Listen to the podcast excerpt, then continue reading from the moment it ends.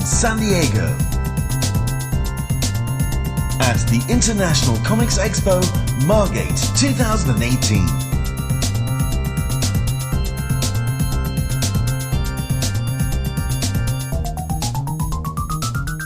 Okay, my name is Simon Furman. I'm a writer for comic books and TV animation, and largely for 30 something years I've been associated with Transformers, which has pretty much followed my whole career and in many ways propelled my career. So I'm just going to take you through really the last sort of 30 years and, and talk a little bit about what it's like working on licensed comics for properties that are owned not just by the comic company you're working for, but a secondary company like Hasbro in the case of Transformers. And often it just means you've got that extra layer of approvals and, and possibly fights down the line to sort of get to tell the stories you want to tell because I never really set out wanting to write giant robot stories based on a toy line. That's just the way things kind of panned out. But I never wanted not to tell the kind of stories I would like to read. So sometimes that's at odds with what the owner of a property, especially a toy aimed largely at sort of six to eight year olds, wants out of a comic. So let me just walk you through from the beginning. Um, my career really started when I st- worked for IPC magazines. I started as a competitions journalist writing editorial competitions across IPC's range of magazines, which went from Woman's Own to Popular Gardening to Practical Hi Fi to a comics division, which included 2000 AD and other titles. And for a while I was quite happy to do that, but my passion had always been for comics. You know, I grew up with the British comic heroes like Adam Eterno and Robot Archie and the Steel Claw and and into Marvel comics when they came out in the likes of Pow and and Mighty World of Marvel. So these were the comics I read. These were the comics I wanted to write, really. But that's not quite the way my career went. Now, originally, my first brush with comics was Scream which was launched as the kind of companion to 2000 AD. But instead of sci fi, it was creepy stories for kids. And for all the good intentions of IPC management, very quickly it became aware, we became aware how scared they, was, they were of this comic. You know, it sounded a great idea on paper, but ultimately we were doing horror stories for kids. And you know, the management feared a kind of Daily Mail backlash in the way they'd had with Action Comic. They assumed at some, some point they would get pilloried for, you know, corrupting kids' minds, you know, in an EC comic style way. But nevertheless, this is where I got to cut my script writing teeth on, literally, on the Dracula file. So, uh, so yeah, Scream was where I started, and you know, honestly, this was kind of how I saw my comics future going. I, you know, I really thought I would end up staying on Scream for a while, hopefully moving into the other boys' adventure titles like Eagle and 2000 AD. And that's the way my career would have gone, and I'd have been completely happy with that. But that wasn't to be. Scream folded after only 15 issues. Uh, officially, it was the casualty of a a National Union of Journalists strike. It, you know, all, all IPC comics and titles ceased publication for a while, when, whereas most of them came back, Scream did not. And we largely think that's because they were just scared of it, and this was a convenient way just to let it go. And strangely, for a thing that only lasted 15 issues, a lot of people remember Scream. And recently, we've had a new Scream comic come out from Rebellion, who now own all this material, all the material. Anyway, to cut a long story short, my editor on Scream was Ian Rimmer. Ian went to Marvel UK, and a few months later, I followed him as assistant editor on Captain Britain Monthly. But at the same time, uh, they were launching Transformers, as a UK comic, I'd never heard of Transformers at this point, largely because it was so new. You know, we hadn't even seen it. I, I was old enough that I wasn't sitting up on Saturday morning watching kids' TV and cartoons. Although I've got to say, I still do that. But you know, I wasn't at the time, and so I had no real awareness of Transformers. But Ian introduced me to the editor, said they were looking for writers, knew I was looking for work, and it, something began then that has lasted and guided and steered my whole career. Transformers has followed me around. I've occasionally fought against being typecast as the giant robot guy, but latterly I, I've just sort of sat back and enjoyed the fact that I have some kind of renown or or, or at least you know if somebody's doing a robot comic they tend to turn to me. So that's kind of worked to my advantage as well. Transformers started as a reprint, re- reprinting the American comic strip, but as of issue, I think it was nine, it turned to UK material just because it was weekly or fortnightly as it started off and then weekly, as opposed to a monthly American comic. So there simply wasn't enough reprint material.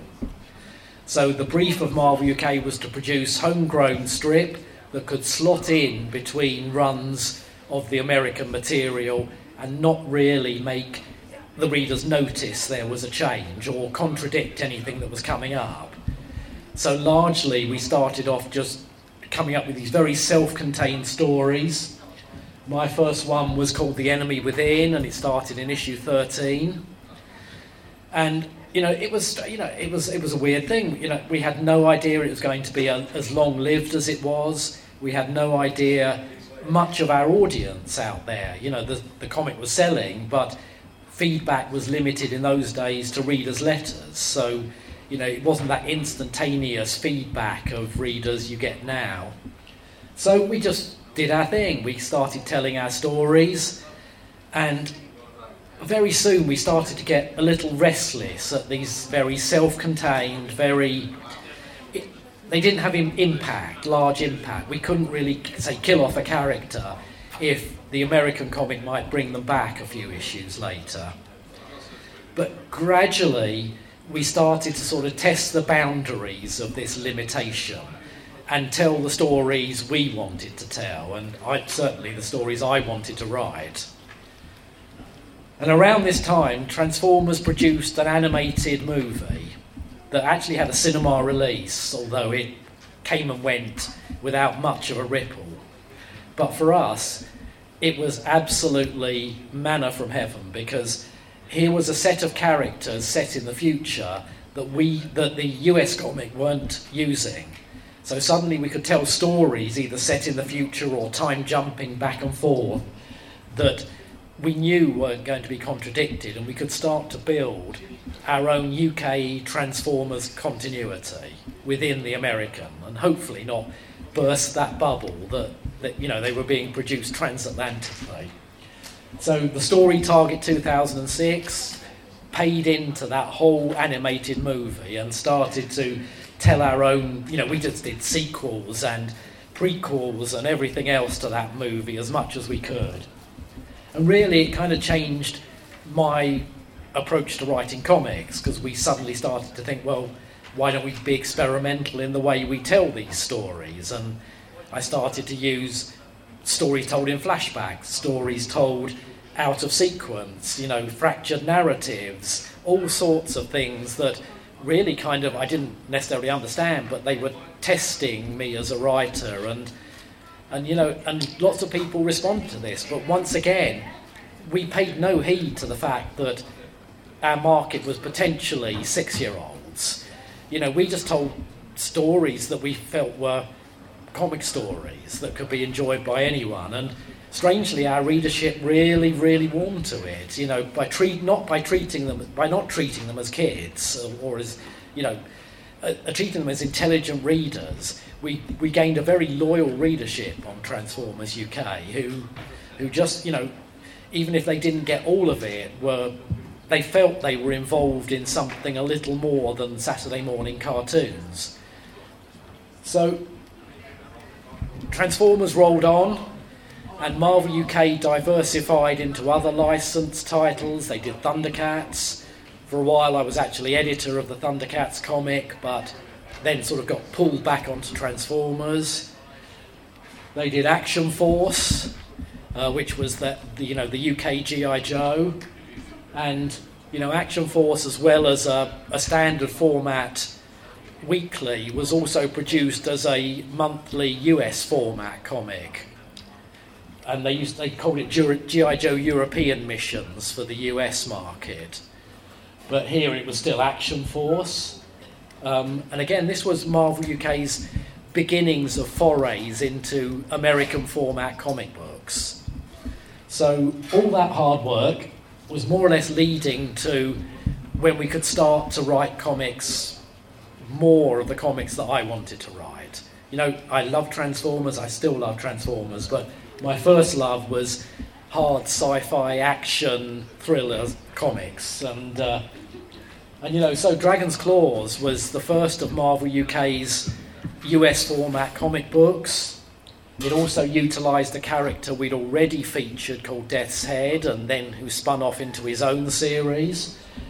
And you know, this was all pre-direct market. There was no Diamond. There was no, you know, sort of comic store retailer in the same way. You know, there were comic stores, but there was no mass market comic stores. It was all news trade. And unfortunately, these US format comic books disappeared into the racking in UK stores. So a lot of people just didn't even know they were out there, I think. But again, lots of people now sort of remember these comics quite fondly from the time.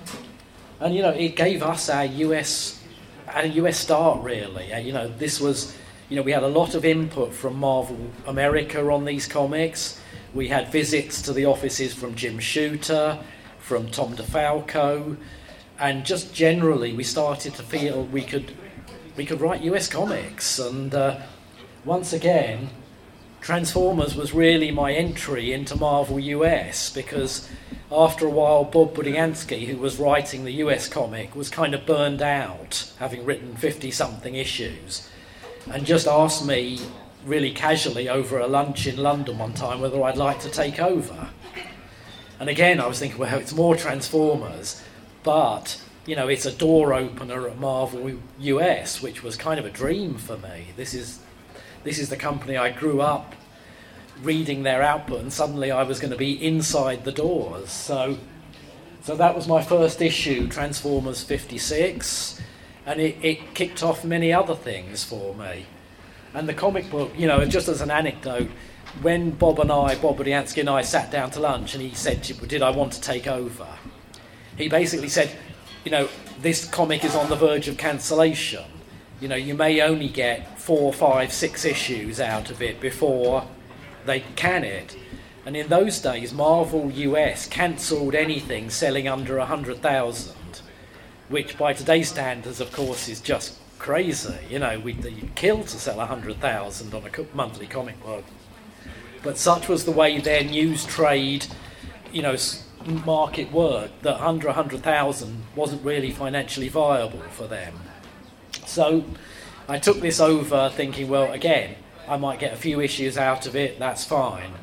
But as it happened, we got all the way to issue 80, and uh, that was the final issue. But thankfully, by then as well, I'd moved on to other things within Marvel. You know, I'd made my contacts, I was working with other editors, and I'd moved on to a few other things. So Alpha Flight was my first ongoing book for Marvel, you know, superhero book. And again, this was a thrill for me. I, you know, among the comics I'd loved and read were John Byrne and Claremont's X Men. So to be working on Alpha Flight felt like I was in I was in proper mutant comic territory here. So, and you know, Alpha Flight um, ran for about like 20 something issues before again it hit that 90s era where they were cancelling a lot of comic books, Marvel US. You know, the industry went into a bit of a, a plummet in terms of sales, and a lot of comic books just got cancelled at the time. But you know, again, Alpha Flight led me to do a large number of what if stories, which were again fabulous for me because we could dip into eras of Marvel and just tell stories. The Rogue One, strangely, is the first female Thor. You know, before there was a Jane Foster Thor, you know, we had Rogue as Thor in that issue, and it span out of a fabulous Avengers annual, which featured the Michael Golden one, which featured the Brotherhood of Evil Mutants. And you know, and that's you know, what if was a great playground to be able to take these these these moments and spin them into something else. So we did a couple of Wolverine ones, Spider-Man ones, and it sort of felt like I got to play in the Marvel universe in a big way. But of course, there's always licensed stuff, and Robocop, Robocop rolled around. I was a huge fan of the movies, and I took over the comic book of issue 12, uh, working with my uh, uh, with artist Lee Sullivan, who I'd worked with on Transformers. So that was a big thrill for me as well. And Brute Force, this is a strange one. This is strangely Marvel of reprinting this. I never thought they would, but recently there was a Deadpool meets fights Brute Force thing. But this was a weird attempt by Marvel in the uh, in the early 90s to create their own licensed toy line. You know, it sort of came out of Transformers, the fact that, well, why are we just publishing toy lines by other companies? Why don't we create a comic book that could be a toy line and we'll own, you know, we'll have the toy line to license as well? The slightly eco friendly themed brute force not the best best concept in the world, but we we gave it our best shot. And like I say, you know, of all the things I've done, I absolutely never expected to be reprinted. But I think the Deadpool thing, and I think they maybe did another story connected to it recently, has meant there's a collected edition of this coming out this year, which is really strange. But you know, I wouldn't say it's my finest hour as a writer, but you know, it's an interesting one. You know, it, if it had worked, this I think Marvel would have gone big time in this way of, of starting to develop their own toy line licenses. But Transformers didn't go away. The final issue of 80, I wrote a little bit, you know, rather flippantly, that it never ends. You know, I, I uh, but I kind of thought it had. I thought that's it for Transformers. But Transformers Generation 2 rolled round a couple of years later, and then under a decade later, the Transformers license, which had lain dormant for several years, was picked up by Dreamwave, a Canadian company. And they hit a kind of complete. The, the whole Dreamwave experience was interesting because these were people who'd grown up with the original Marvel comics, with the original cartoons, with the toys who were now sort of professional artists and creators themselves. And so they brought a, a new passion to it. And they brought that sort of retro feel that started to be very popular around this time. And, you know, so they, they started up a Generation 1, as it was now called, line of their own and brought me in to write War Within, as it turned out, a, a series set in the past on Cybertron. And, you know, suddenly these artists were, you know, blowing us away because they were fantastically detailed, far more than we ever were with the robots and toys. And it sort of brought a new level of sophistication to it. And, and Dreamwave had a sort of golden time of major sales. You know, for I think their first Transformers comic was, you know, top the diamond sales chart. You know, sold a huge amount. But unfortunately, Dreamwave were rather short lived. They rather mismanaged their finances. They didn't have a hedge against sales dropping off in the future. And so they didn't last very long. It was only really a couple of years that Dreamwave had the license. But by now, Transformers was back in the public consciousness in a big way. And very quickly, the license was picked up by IDW who pretty sensibly just sort of left everything alone from before and started their own universe. They well, they want they you know they asked me to set everything in the present day and just rewind it to a new start. The classic characters somewhat redesigned and as a model, we sort of took Marvel's Ultimate line in a slightly more sophisticated way, just built up the suspense of the robots, started with a more, you know, a different kind of pace. The first issue of the American Marvel throws about 30 characters in on a couple of double page spreads.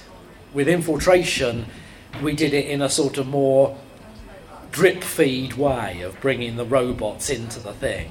Started it more with the human perspective on it, and so, you know, the IDW verse has built and built over now 13 years, and now they're finally sort of wrapping up that whole storyline that's been running since Infiltration, you know, with an idea to relaunch it, I think, later this year. So, you know, Transformers has, has kept going for me, and, you know, outside of that has pushed me into other fields where I now write.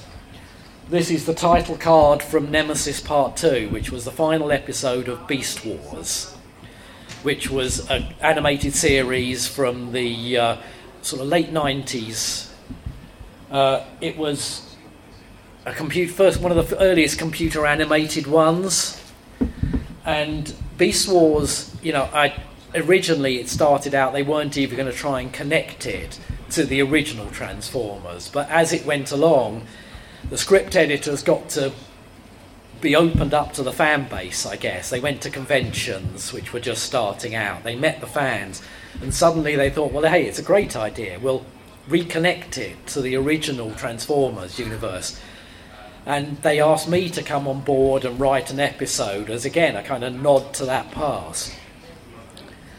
The way it turned out, by the time I got to write my episode, it was the final episode of Beast Wars, which was a shame.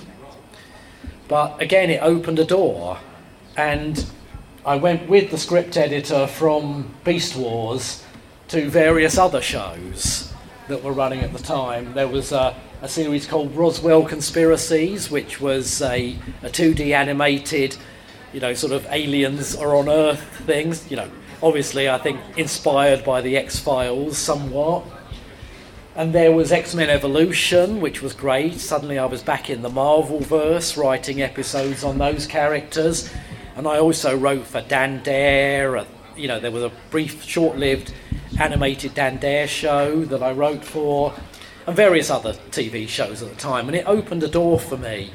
And really, that's largely where my career has led since for the last sort of four or five years, I've been working on Mad Hatter Chronicles, which is a kids' TV show on CITV, and I've been working as writer and lead writer and script editor on that. So you know, it's it's it's taken me into a new field, which is great. And you know, there's still room for more licensed stuff. I recently did a whole range of uh, books, uh, graphic novels based on the how to Train Your Dragon films and TV series and Kung Fu Panda. So, you know, licensed stuff ticks along for me. And that leads us nicely to Robotech, another 80s animated property that recently has been rebooted by Titan.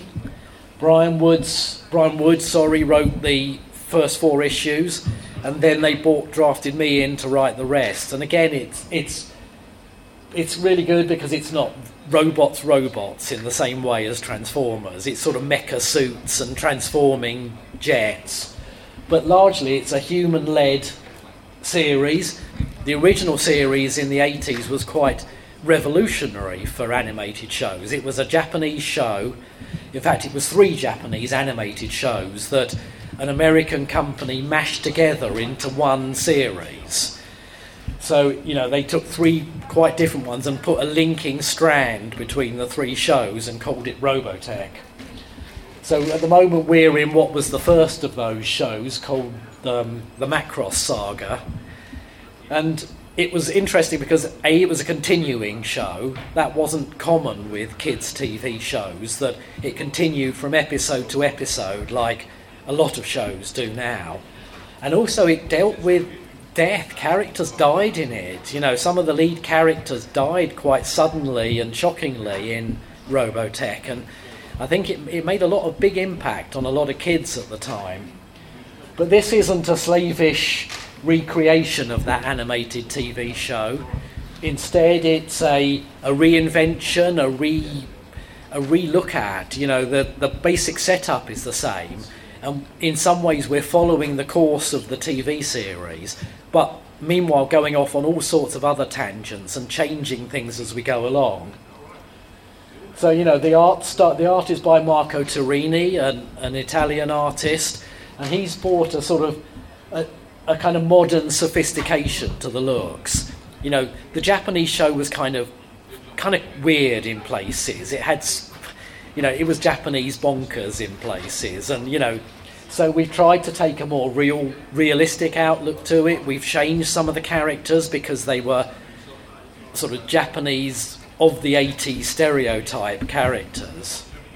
So we've tried to reboot everything and reboot the art style as well because this was something that you know we just didn't want it to look dated we didn't want it to look retro even though it's playing on that that vibe from the 80s and i'm sure a lot of people picking up the comic are fans of the tv series. But you know it's it's it's done pretty well for titan. And uh, you know certainly that seems to be a sort of ongoing for the time being. So yeah, and there's a talk of, of a Robotech movie now for you know however many years down the line, but they've you know they've I think they've attached the it director to it, so uh, so things happening there. Transformers again still never goes away.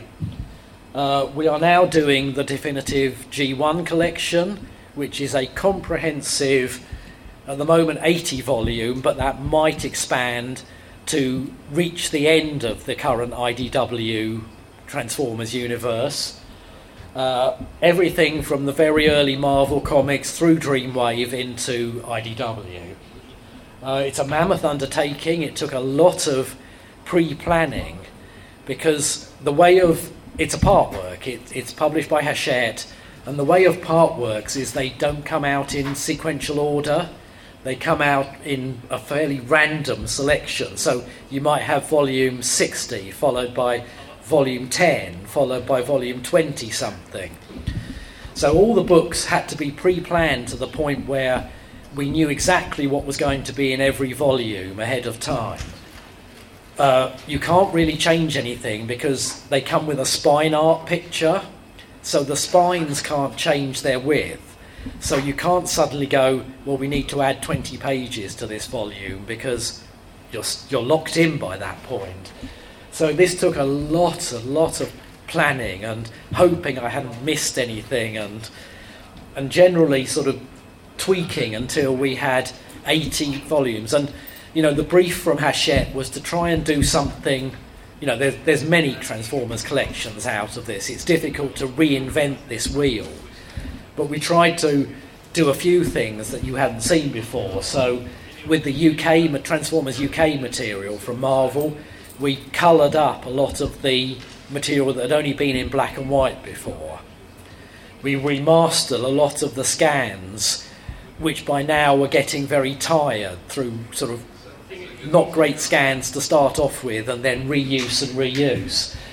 Uh, we tried to make the volumes bigger than they were before. Each one comes with backup features, contextual introductions, stuff that sort of fleshes out. Because we because they're not sequential, we had to make them as self-supportive as possible. You had to be able to pick up a volume and not feel you'd missed out something. And and so you know they're they're, they're sort of quite sort of a lot of thought goes into getting these both a, a whole collection and individual volumes. So that is ongoing. I mean, we're, I think we're about 36 volumes published so far, 35, 36. So, you know, that's another, you know, year and a half, really. And like I say, I'm hopeful that we will extend the run to take it to the end of the current IDW verse, which ends this summer, I think. I'm also working on a game, Transformers Earth Wars, which is one of those uh, tablet phone games. Uh, again, something quite different for me, which has opened up another door in the fact that I'd never really worked on computer games before. It's a, it's a strange way of working, it's much more collaborative. You're always working with a team. I'm largely working on spreadsheets, which is a weird way to write. But generally, you're, you're fitting in very much with their, your, their game and player plans. Um, and interestingly, with Earth Wars, because you can choose to be Autobot or Decepticon, you can play the game in two different ways all the storylines and the character stories have to mirror each other. You can't sort of give one side more than the other. It, it, it really annoys the game players that. So, so weirdly, everything I write has to then be mirrored but changed around, and the characters are different. So it's it's a weird way to write, but uh, but very enjoyable. And again, it it's opened up some other doors for me. I've, this is a company called Space Ape and they do things like Clash of Clans and Rival Kingdoms. And I worked on another game for them called Fast Lane Road to Revenge, which was a, a lovely arcade driving shooter game with sort of a mob boss leader table. And, you know, again, that was fun to work on. So, once again, Transformers, this thing that, you know, once upon a time I was like, please don't just kind of tag me with this, just seems to have opened doors all the way through my career. And it also, you know, this, this level of other work, license work, company work, gives me the scope and, and opportunity to create my own comics. So this is To the Death, which is uh, Geoff Senior and I have worked together over the years on many things. Just, just kind of doing our own thing. It, it's we did a, we did Dragon's Claws, which I've mentioned in the 80s, and this is very much that vibe. It's sort of sci-fi combat, sort of edgy, sort of action thriller, really, and it's it's complete in and of itself. We decided to do it completely digitally and mean it in a way, not just sort of do comic pages that we then put up on the internet. We've done it very much in a sort of widescreen format that is going to sort of work on your tablet screen, computer, or whatever. So it's 18 episodes. Uh, it's all online. You know, it's, it's complete, the whole thing. And, you know, it's been a, a great fun to do. And we will, at some point, try and find the time to get it into print. You know, but actually reformatting from this widescreen format into a comic page is proving time consuming.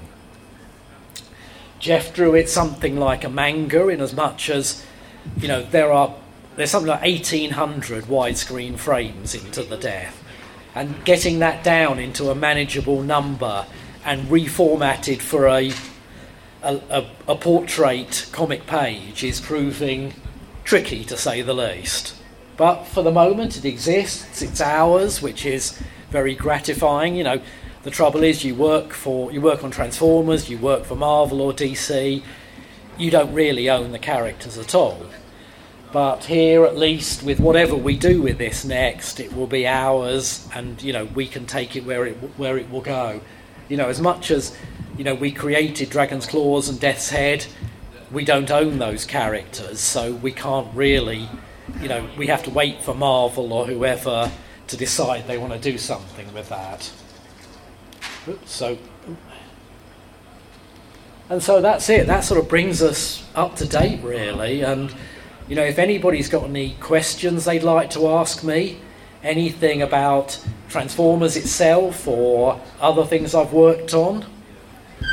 When you're working on, on stuff like Transformers and Brute Force, especially, do, they, do you have conversations with the kind of the toy people? Are you involved that at all, or any input? Really?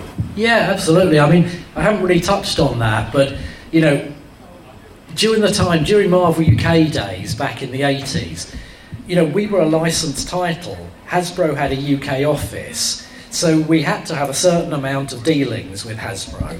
They had to see the scripts, they had to approve artwork, but Transform these days Transformers is a multi-billion dollar brand and it has movies and it has much more riding on it, and I think, and I think Hasbro are just much more aware of what's happening with Transformers.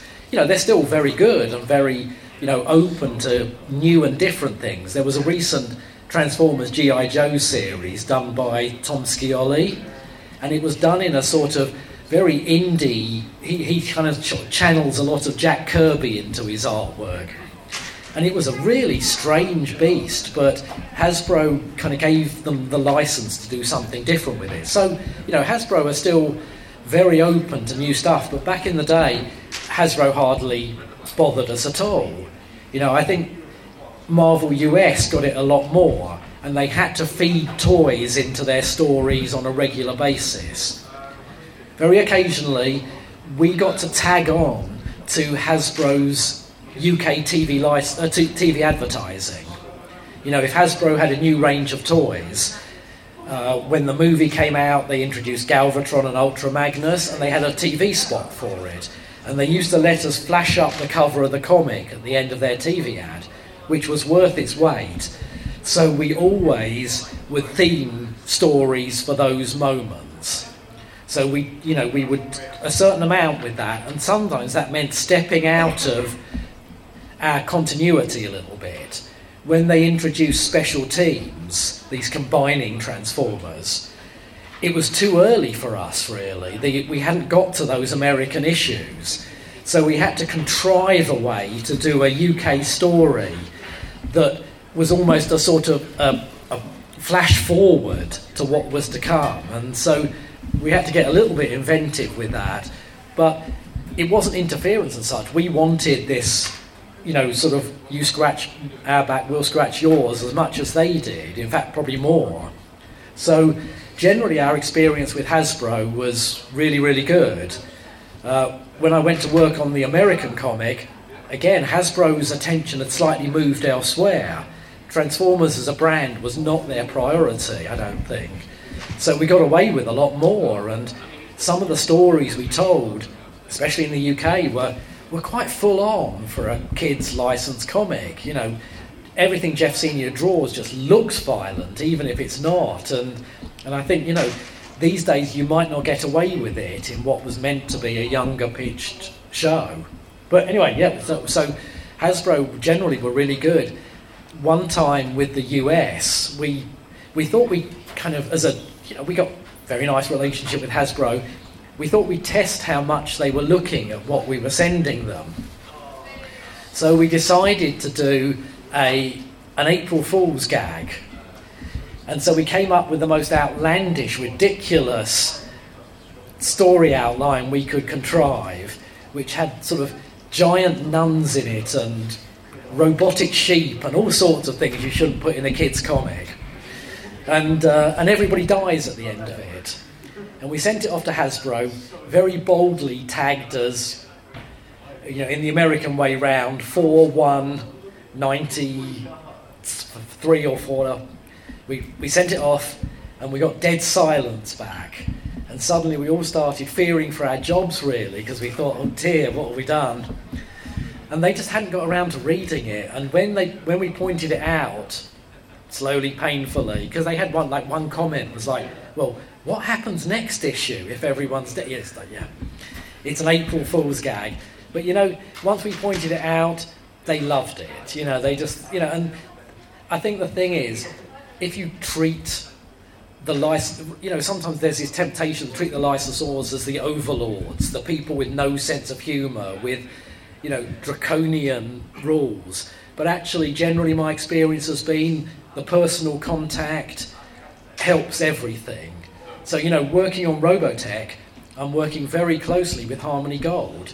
Tommy Yune, who is their sort of guru of all things Robotech, you know, we work hand in hand with. We, we have story consults, we run everything by them, and just, you know, if they've got ideas, often they're better ideas than we have because they know the franchise that much better. So, so generally, my experience has been, always been good. With um, working on Transformers movies over the years, have have you ever had to go to them to say, "Hey, I'm the man for the job," or they always found found you, come to you again? So, if um, you're the man to, to go to. Yeah, I mean, some of it's ridden a little on my reputation with the series and the franchise, but with Dreamwave, while they were certainly aware of me, I went to them with, with on Dreamwave because, funny enough, at the time or just before Dreamwave, I was working at Titan, and I was the one who sort of agitated for reprints of the Mar- of the Marvel Comics material. So we slightly were under that Dreamwave curve, we started bringing out collections of the classic material, the Marvel material, a year or so before that. But, you know, yes, with the Dreamwave one, I got in touch with them and said, you know, I'd love to do something if, if that. And, they, you know, they were just like, yeah, brilliant. But with IDW, they very much came to me and said, we want you to build whatever we're going to do next here. And, and so uh, Chris Ryall and myself just went through various scenarios. We, you know, we considered a kind of crisis on infinite Cybertrons as a way of mushing everything together into one. But we decided that was prohibitive to new readers, and with a few variations, we ended up at Infiltration, which was this stripped down, very accessible lead in to giant robots done in, you know, it always sounds strange to say real world way, but we tried to take that approach like the Ultimate line did of it wasn't quite as fantastical, or at least you have to cut through a lot to get to the fantasy elements of it. Although, you know, Infiltration and the IDW verse was interesting because now in the internet age, we did get almost immediate feedback and whereas people liked what we were doing, a lot of people were like, "Where's the giant robots?" You know, you know, we want we want giant robots. You know, it, it's great this, but get to the robots. And so, you know, the digital age, we just said, well, okay, let's do a spin-off series set on Cybertron or around Cybertron with just robots. And so we were completely responsive something we couldn't be in the past to the fan base and adaptive in that way. Okay? Well, lovely. Well, thank you very much for coming and, uh, and listening to me rattle on about giant robots again.